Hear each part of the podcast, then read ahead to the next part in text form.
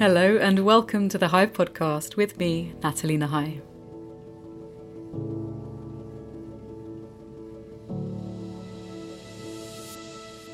In this series, I want to explore how the coronavirus has and is changing the ways in which we live. From its impact on our social, psychological, and physical well being, to its effect on our businesses, economies, our cultures, and the climate. Crucially, at the heart of my inquiry, I want to unearth what unexpected opportunities the situation may bring, not only for our own lives, but also for the ways in which we want to build our future.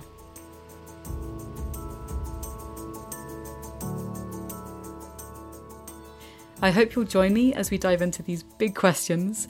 And as always, if you'd like to know more, you can find additional resources and links at nathalienahai.com forward slash the Hive podcast.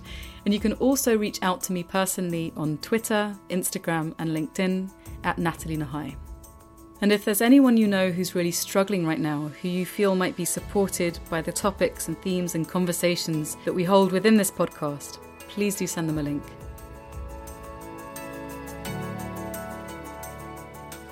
Thank you again for joining me in this strange time. I hope you enjoy the show.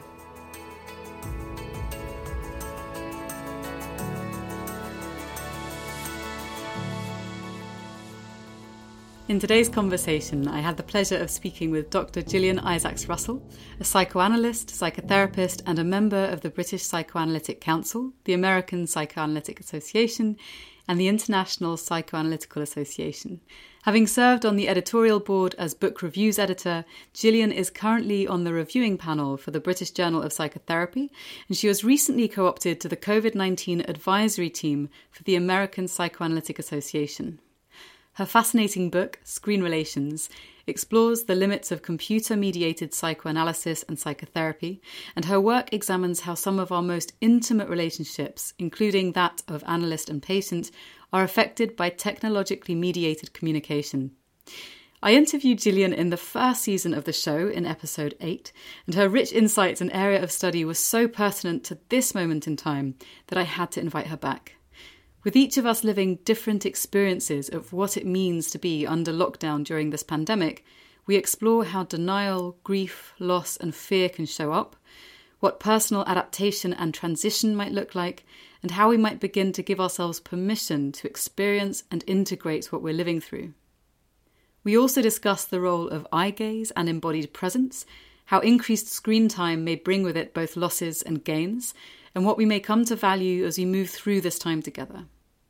Gillian also mentions several fascinating studies throughout the episode, which I will link to in the show notes page if you fancy diving in a bit deeper. As always, I hope you enjoy the show.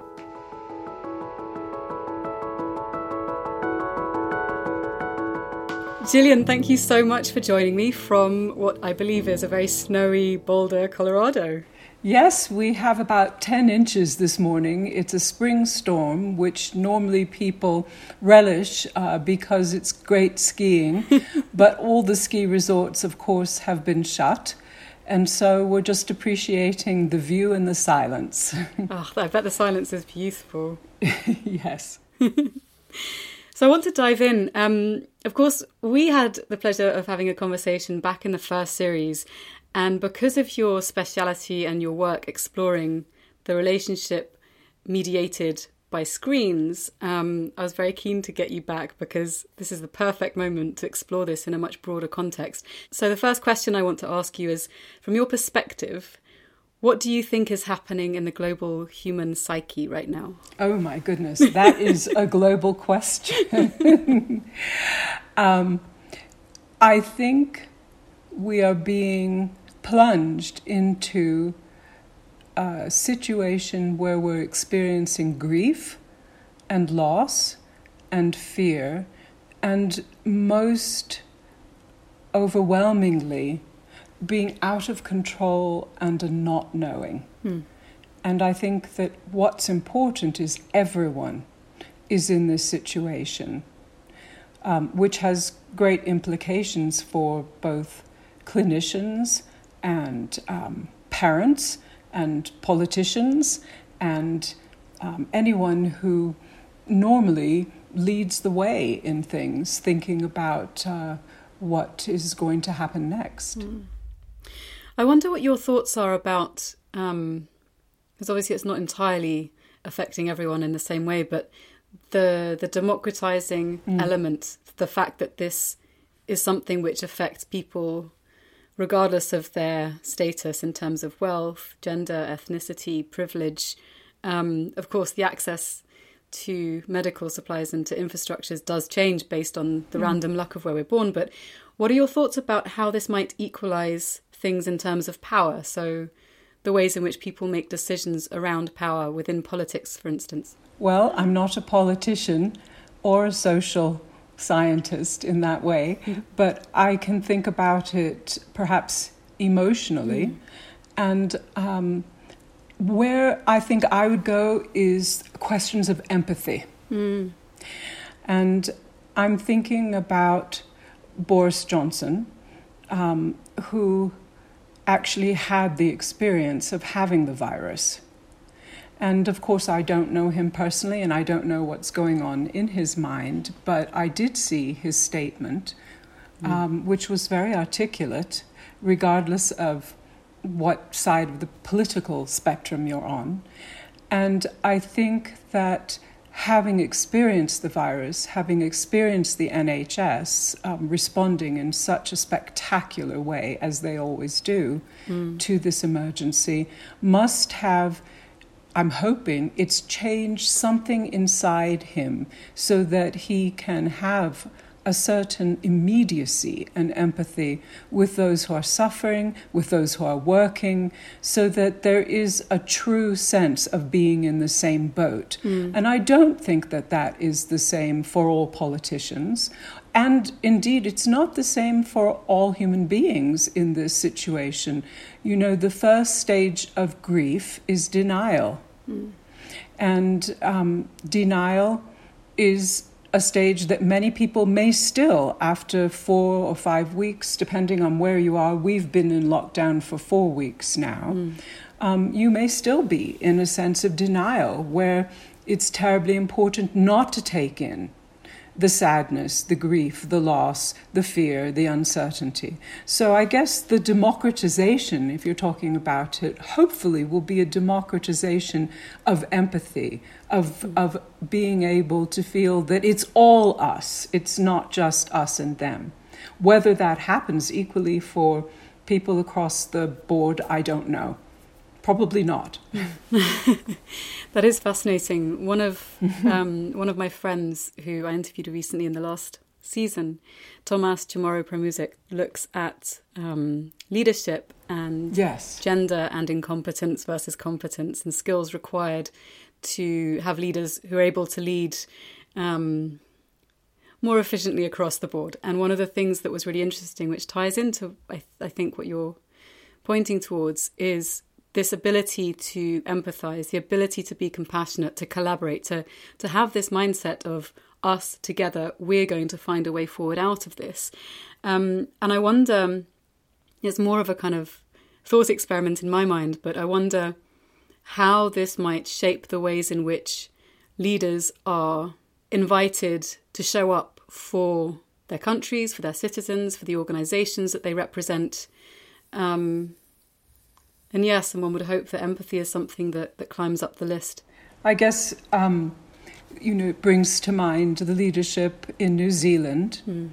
where Jacinda Ardern has um, a very excellent way of communicating. You talked about gender, and it, I don't think it is completely across gender mm. lines, but she certainly has a free way of be of using her empathy and communicating to the people in in a thoughtful and warm way, whatever the crisis is. She has done this before, mm. um, and so yes, you know, I think it is interesting what skills politicians can call on in this time. Mm. I want to weave in your work with psychotherapy and mm. the mediation of relationship through screens. Mm. And in our last interview, we talked about your fantastic book, Screen Relations, which explores the limits of computer mediated psychoanalysis and psychotherapy. And I'm really curious that, particularly in this moment, um, especially as actually you've recently been co opted to the COVID 19 advisory team for the American Psychoanalytic Association. Um, especially in this moment, what are some of the trends that you're seeing around how screens are being used both within the consulting room and beyond? What insights might you be able to share around that? In the past, um, before COVID 19, clinicians were grappling with the need to make informed decisions about the best way to use technology, mm. um, as well as communicate that understanding to patients. And we had the leisure to examine the emerging clinical and multidisciplinary research. But now, COVID 19 has forced all clinicians to abruptly adopt technologically mediated treatment because it's right now the safest way to practice. Mm. We all had to move treatment, supervision, and classes online. So, in fact, our current practice, our remote practice, has nothing to do with personal preference or professional controversies mm. about distance treatment or training. We didn't have a transition period, we didn't have a choice, there were no exceptions, and we all feel equally vulnerable. Mm. So I think part of the impact at this point is a huge scramble for everyone to both um, familiarize themselves with the nuts and bolts, the concrete mm. nuts and bolts of technology, and using it in order to maintain a connection with their patients, but also, of course, trying to get their heads round uh, the losses that happen when we are using technology and how to deal with them to enable us to make our continuing treatment uh, better, better than nothing, as good as it can possibly be. And um, that, has, that has a lot of ins and outs. Um, and of course, in a wider way, everyone who wants to connect has moved to screens for Zoom family chats and parties and dinners. And so that too is a huge um, accommodation that everyone is having to make. And in I feel that if one can understand what one is losing, um, how it's working, it may be that we can manage this hopefully tra- temporary transition um, in the best way possible. I'm really interested in, in exploring a bit more this sense of loss and grief, mm. and I mm. think um, also the the limits of what technology can provide us. Mm-hmm. Because I think in the mad scramble to get everything online, to to make sure that life carries on as normally as possible for those with access to technology and the internet, um, it can be very easy to just think, well, we can just completely transplant our in person, physically present lives into this virtual space. And of course, it's not that simple. What are some of the most salient limitations that you are seeing or grappling with, or that you're seeing other clinicians talk about um, when it comes to the use of technology for in person, quote unquote, mm. uh, interactions? Uh, quite a few. The first thing um, which we may even experience in our communication today is the limitations of technology in general.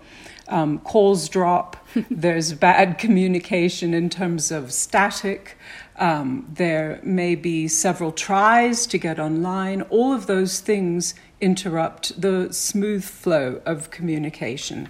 So that just at the outset is frustrating, it's intrusive, and mm. in terms of um, an intimate communication, may have may take on a bigger um, uh, meaning in terms of the frustration and difficulty of getting to, of of getting close to someone else, mm. and the things that stand in the way. Um, other things I think many, many people who are working from home, and certainly every clinician that I've spoken to, talks about the exhaustion hmm. of using Zoom hmm. um, uh, or any other platform of, of being of being online. At the end of the day, there's a peculiar sort of exhaustion that occurs. And that happens for several reasons, and it's important to know that. One is that um, when you're, if you're using the visuals, you're seeing a talking head up close yeah. all the time. you're focusing very, very closely at the other person. When I did my research, I remember one of the people I interviewed described it as being glued to the screen. Mm. And when that happens, it does a few things. One thing is it stops your eyes from normally wandering around a room as you do when you're thinking. That's what I'm doing right now as I'm talking to you because I'm not seeing you. You know, I'm sort of looking at my environment and I think that's an aid to sort of checking in inside, thinking um, in terms of clinically working, it's a way of being in touch with whatever's going on in your own reverie so that you can have a free flow mm. of thought. That's very much interrupted when you're glued to the screen. Um, it's been pointed out too that looking at someone and fixing your eyes on them, um, and by the way, you can't actually have eye contact unless you have very, very fancy technological equipment. So you don't make real eye contact, which is a, a, a, an interruption in communication in itself. But looking at someone like that actually sets up your fight or flight hmm. response. That's fascinating. And so there's a lot of anxiety that comes up when you're actually gazing at someone's head. And it's been suggested that actually uh, making playing with the adjustments so that things are smaller or perhaps doing audio only for a bit can be more relaxing um, to the system. Hmm. And then, and then finally, there is this whole issue which I wrote about and talked about with you last time, which is the feeling of presence. Mm. And presence, as we talked about before, is a neurobiological response when you are in a shared environment with someone and you are aware that there's at least the potential to enact something that Im- impacts the other person. Yeah. And that lets you know that it's real, that you're not dreaming, that you're not, uh, it's not all taking place in your head. And of course, you don't have that presence when you're working on screen. Mm. What you have is something called telepresence, which is the illusion of that. And you can maintain that for short periods of time. But the technology itself, the awareness of the screen, various things impinge on that and break your sense of presence. And what happens then is that it becomes extremely tiring because you have to keep finding it again. And also the focus that is required for you to actually communicate with someone because your normal uh, nonverbal cues are hugely diminished mm. when you're not in the same room with someone also takes you away from that sensation of presence or telepresence. So, all in all, it is very, very tiring. I wonder also if it can contribute to a sense of disconnection and isolation to not be in physical presence with someone else and to have to focus presumably consciously in the other person. So, for instance, I had a Zoom meeting with a client a while ago, and it was a setup in which there were three or four of us at any one time on the screen, and having to look between these three or four live streams of faces was um, uncomfortable. I found it uncomfortable, and I think it was a sense of being. It felt like being almost surveilled, whereas in normal conversation, the person who's speaking mm-hmm. would probably hold the attention both physically and intellectually of the others. And so we might turn to listen to that person. So you're only focusing on one individual at a time. And I wonder how that also changes. So the the distribution of attention in a group setting online, how that changes the ways in which we relate to those people. Mm, yes, it, it, changes it tremendously, and it's been suggested if you have a choice with the platform you're using of adjusting things, that you might adjust it to the setting where the person speaking is who you see mainly in the in the actual on the on the screen. So, you know, I think what you're noticing is is quite interesting in that way. I, I, think so. There's an adjustment. There's an adjustment one can make that would improve your experience. At the same time, to be aware that, unlike uh, what Winnicott describes in terms of creating creativity in a child, that you can play, that you can be alone in the presence of another, I think that sometimes what we become aware of when we're online is that we're alone in the absence of the other. Hmm. And that is, you asked about grief, that's part of the grieving, that hmm. one is very aware that whilst we can see that person, whilst we can talk with that person, that indeed they are not there. Hmm. Yeah, it's making me think about long distance relationships and how difficult they can be when the, the period of separation is too great. Yes, exactly. Um, and I think the positive about the technology is at least it enables us to keep, to maintain some form of connection. And having that relieves us somewhat. But in this particular COVID situation, we're looking into the future and it's unknown as to how long we're going to be like this. And that really is something that is quite difficult to support inside. Mm.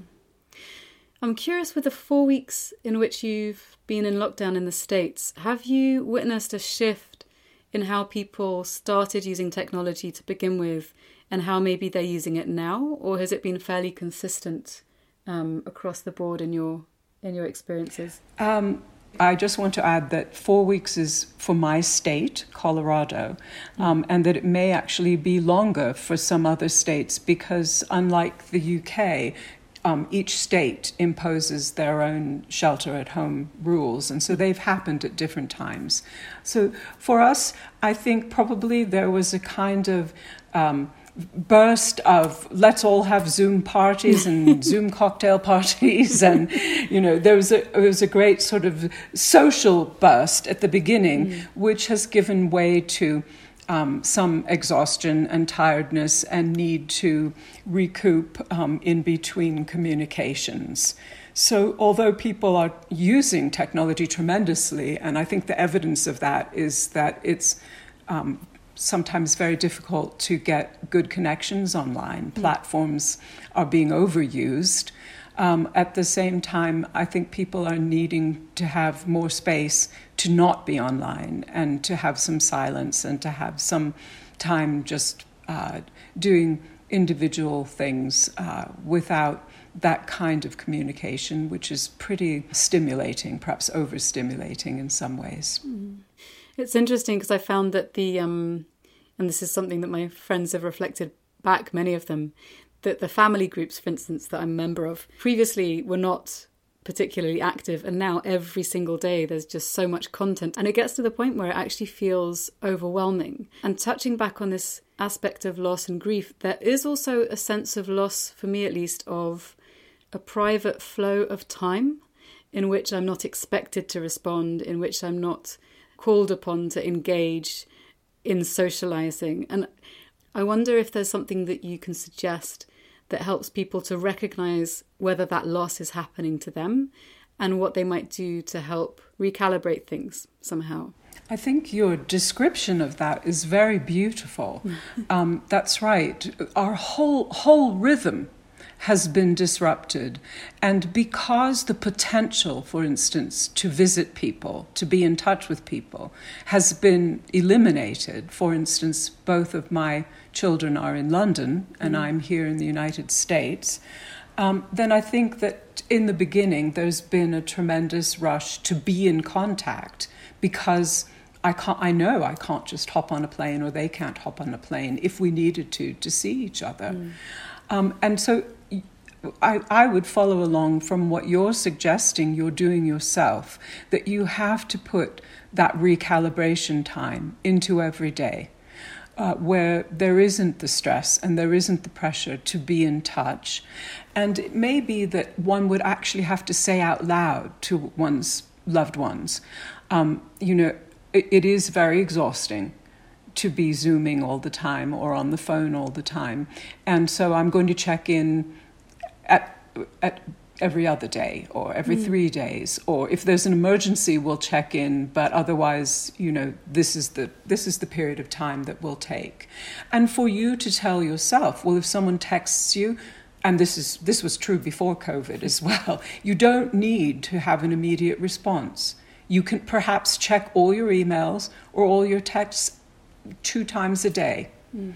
um, and that way just have some downtime from technology entirely. It was a good idea before COVID, and it's still a good idea to give yourself a rest.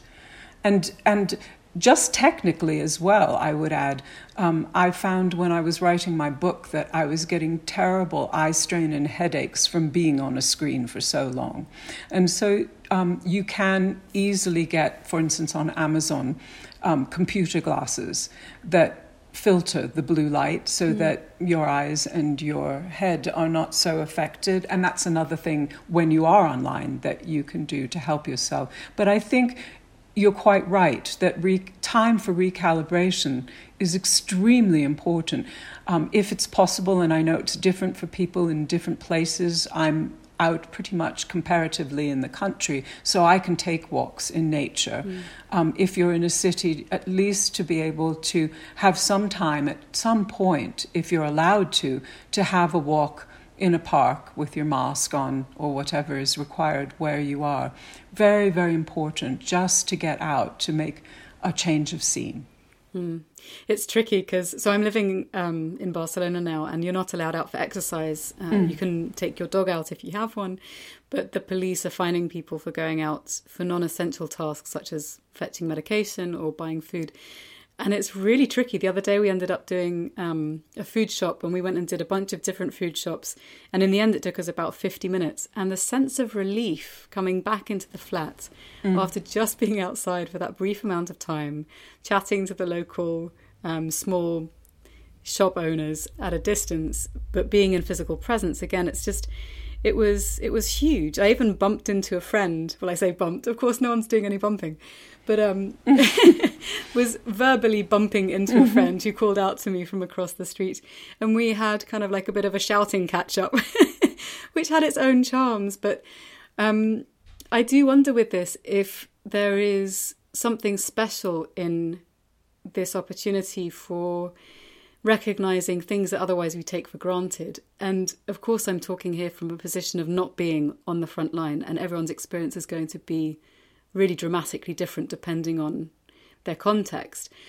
But what opportunities do you think there are in a situation where we're in varying degrees of lockdown for people to reflect on how they live their lives? I think it depends on what stage you're at.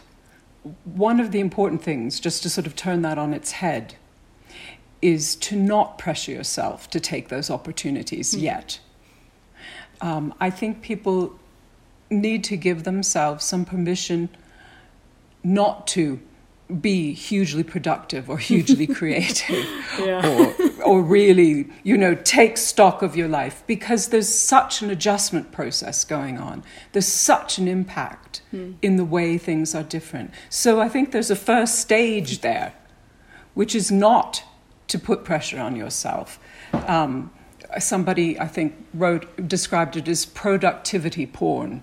Everything that we're reading about, um, where you know people are making huge cakes and knitting sweaters and you know writing books or whatever. And I think the reality is that for a lot of people that's not possible now. It's very difficult to be creative when you don't feel safe. Yeah.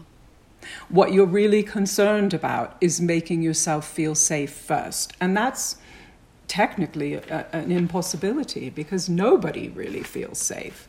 Mm. So, th- so I think the first stage there is to actually work on feeling safe, on noticing things like how it feels if you do go out and shop for food and then come back, um, to have some time in the day where you just do self care. Mm. The smallest things, taking a lovely bath, you know, that kind of thing.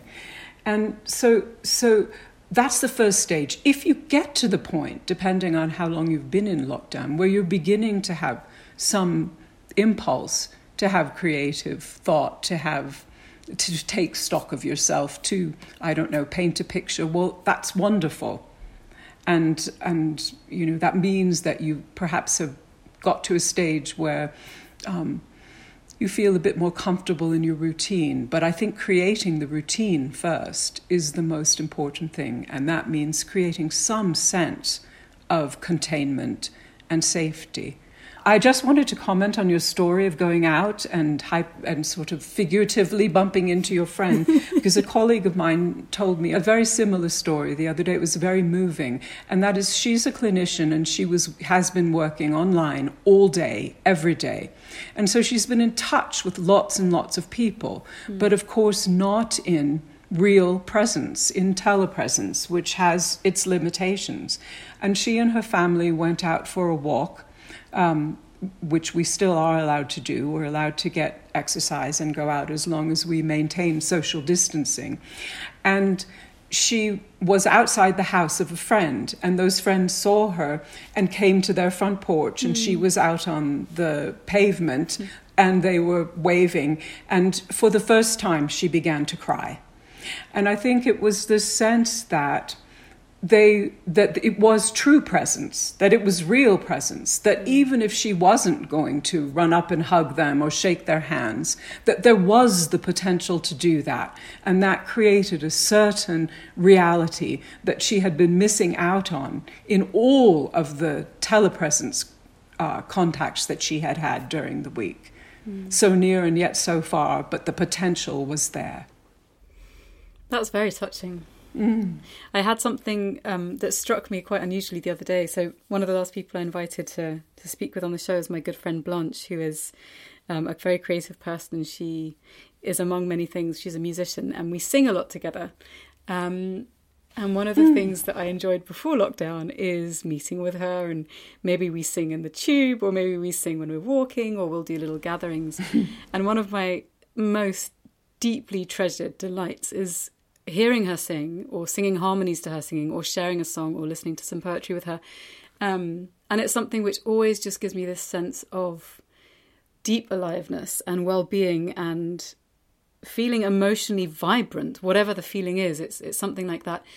And this is something which I'd really been missing. And she did just, it was a live stream on Instagram for Open Folk Barcelona and she was singing these songs that I'm so used to singing with her. And just there was this moment where I was, I don't know what I, I think I was, I was mending some holes in some jeans, very unglamorous, um, at home, and listening to her singing and singing along. And I, even though she couldn't hear me, because it's something that we've done so many times together in physical presence, my whole body remembered.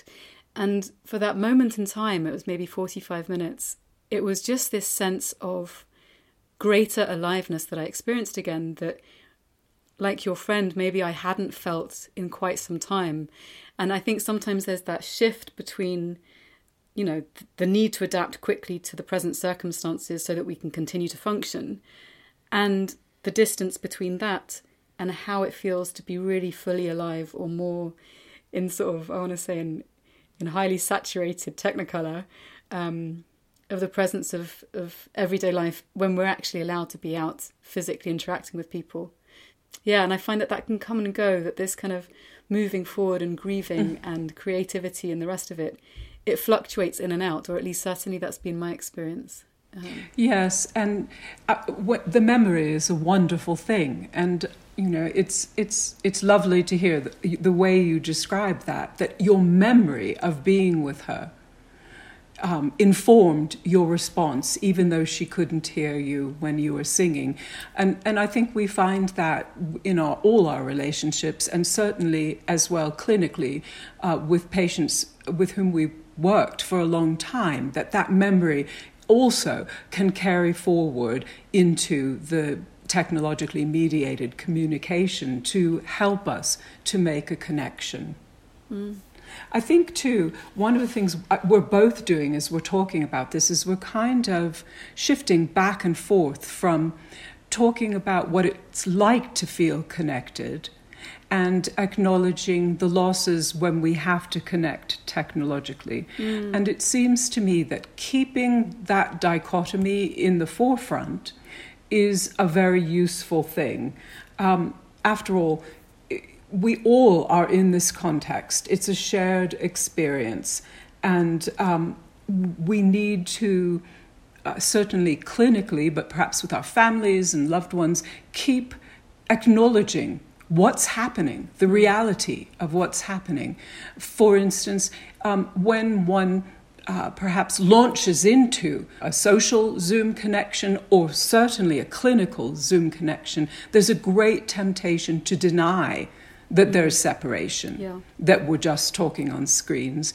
And to a certain extent, I guess, that can be useful in that it, again, keeps the illusion of telepresence. But at the same time, it's terribly important to acknowledge this greater context that we're dwelling in, which is um, that we can't make a connection and that there is a pandemic happening. It, remind, it reminds me of the story of Winnicott um, it, it, at the British uh, Psychoanalytic Institute in the midst of the controversial discussions where people during the war they were arguing back and forth in a very intense way, and the air raid sirens started to go off. And he raised his hands and he said, You know, I wish to point out that there's an air raid going on, with the idea that perhaps they need to go to the shelters.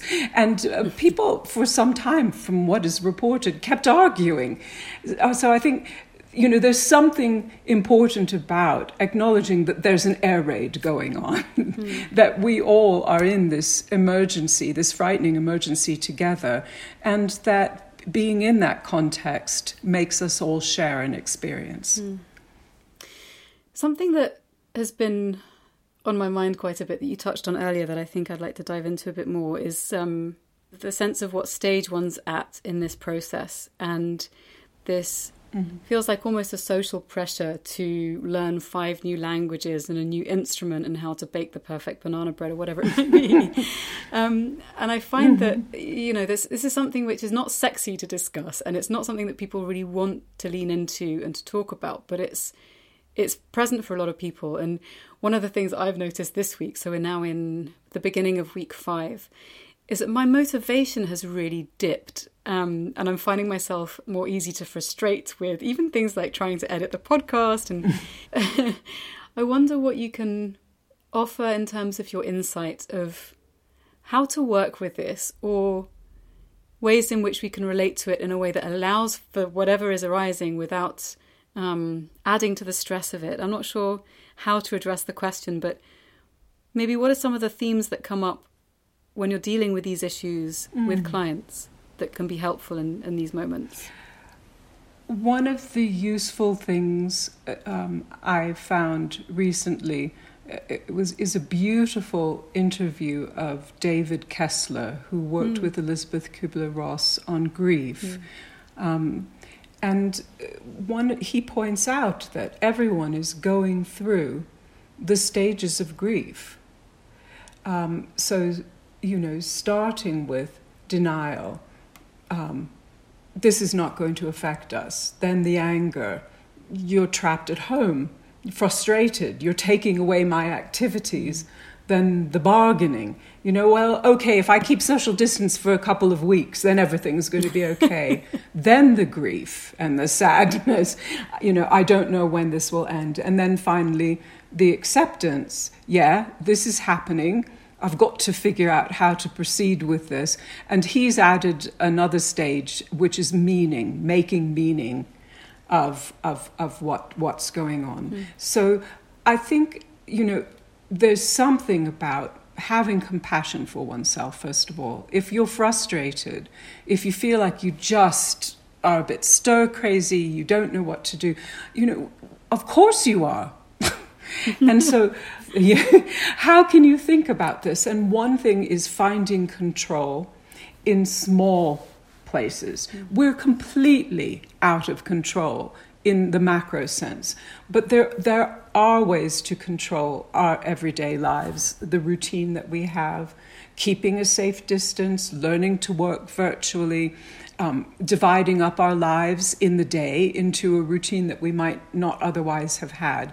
So I think concentrating down, distilling things down, and trying to find a balance in how you think. Yes, there, there is the fear of becoming ill, of your loved ones becoming ill, of not knowing when this is going to end.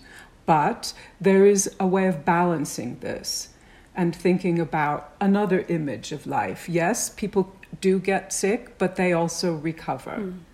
Um, not everyone one loves dies. So there's looking at the balance and and in the small things. Mm. I'm curious what changes um, you might be most surprised by in the last few weeks of this global situation. I guess for me, I don't know whether it's so much changes as getting my head round that it is a global situation, mm. that it's everyone, that it's planetary. Um, I think I um, have ne- I have never experienced being immersed in a sort of ongoing situation with no known outcome before. Mm. I understand that my parents in the Second World War were, but I myself have been fortunate enough not to be in that situation. So I think getting my mind around the helplessness um, the impotence that one feels, and then trying to deal with that has been an enormous shift for me. Mm. And as a person, so not just in your role as a clinician, but mm. um, in your in your personal life as well, I wonder if you are at the stage at which this question is relevant, now I'm thinking of all the caveats, um, what feeling or vision do you want to hold during this time when you feel able to hold it? I think what I have been holding on to is the light that um, illuminates life through human creativity. Mm. And um, in in a small way because I've only been able to read uh, light books, mysteries, things like that. But on Twitter, Patrick Stewart has been reading a sonnet, a Shakespeare sonnet a day, yeah. um, clearly from his home. and there's something very beautiful about his doing that, his offering it, and the fact that Shakespeare wrote those sonnets to begin with. In other words, that beauty, that um, vibrancy, I think is something that we need to hold on to in the same way as the, the um, videos of the Italians all singing from their balconies. Mm. Um, a video I saw today of a most talented woman named Louise singing outside of Waitrose in Bracknell. um, quite extraordinarily, she was clearly a Waitrose employee and um, was entertaining the people who were social distancing, standing in a queue wow. to get in, and was unbelievable. If you look in, at the Bracknell News, you'll probably find the clip of it. Okay. But th- those the, those kinds of things that that lift the heart mm. and that make us know that however dark things are, it, it, reminds me of the quote from Anne Frank, you know, that human beings have the capacity to be creative, to be loving, to be compassionate. I see that in my relatives continuing to work in um, dangerous hospital situations. I see that in my colleagues continuing to make contact with their patients um, despite all of their own distress at their situations mm. and carrying their patients' distress. You know, those I think those are the important things to hold on to. The you know the small but illuminating beauties that we have always been able to offer. And I'll tell you something personal. so we've my husband and I have just finished rewatching every single Star Trek Next Generation Yay! ever made. Amazing. and we are now starting Deep Space Nine. Oh, I love Deep Space Nine. right, right. And just to remind everyone that um, there is, we just saw it last night. In episode four, there is a very prescient episode about a virus called Babel. Um, and we sat there not know, knowing it was coming and thinking, oh my goodness, everyone has to see this. because, you know, for what it's worth, anybody who understands the value of Star Trek yeah. knows that there's a vision of a future, there's a vision of the universe, there's a vision of planets coming together. Yes. That's what we need to hold on to. However, unsophisticated that may seem. I love that you love Star Trek and Deep Space Nine. And actually, that weaves beautifully into the penultimate question, which was going to be what vision of the world do you mm. want to work towards? what new normal would you like there to be? Um, right. It's a big question, but I am curious what your thoughts are on that. Mm. I think it will be a new normal. I do not think we will go back to the way it was. Mm-hmm. And I, and the first answer I would give you is I don't know, but I'm musing about it. A lot of people have asked me, do I think that because we're all using technology to communicate so much that we will never go back to being appreciating, mm. working, um, communicating in an embodied, shared space again. My gut feeling is um, that's not what's going to happen. I think that this enforced separation is making everyone deeply value mm in sharing life in an embodied, um, shared environment. So I think and I hope that what will happen is while we will appreciate the links that technology can give us, that we will come back to the world with a reborn value of what it's like to be in a shared environment with another human being and how very precious it is, how we are wired to communicate that way, how touch how exchange is so very important mm. in continuing mental health. And where we'll need to go, and this was, this was communicated to me by a colleague of mine in China mm. who has, I hope, been through the worst of the virus and they are actually contemplating possibly going back to work. Mm. And what she said was, we're going to have to discover trust all over again. Wow. Trust in the journey.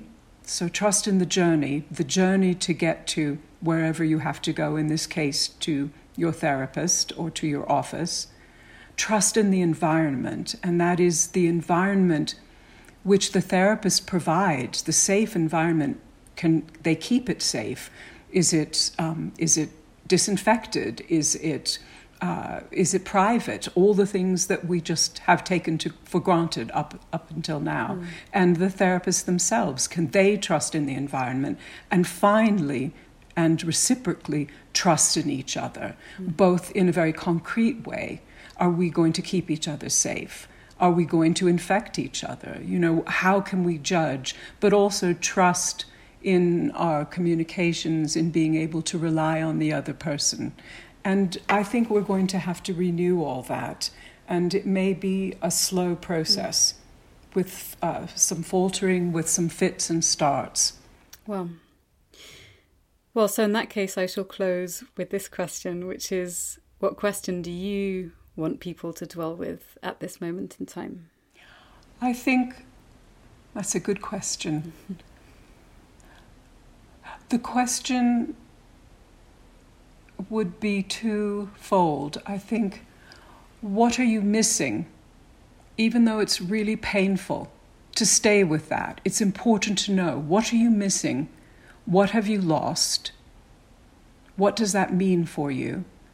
And the other side of the question, what either have you gained right now, because there must be some gains in this experience, and also what do you wish for? Hmm. when we are all back to where we have some freedom of movement. What, what gains do you want? What do you want to reinstall in your life? So, both sides of that coin. And I think, you know, one of the keys to being, to mental health is to be able to appreciate the shades of gray. It's not all black and white. It's not just loss, and it's not just gain. There's a spectrum there. And if one can hold on to those shades of grey, one can stay rooted in reality.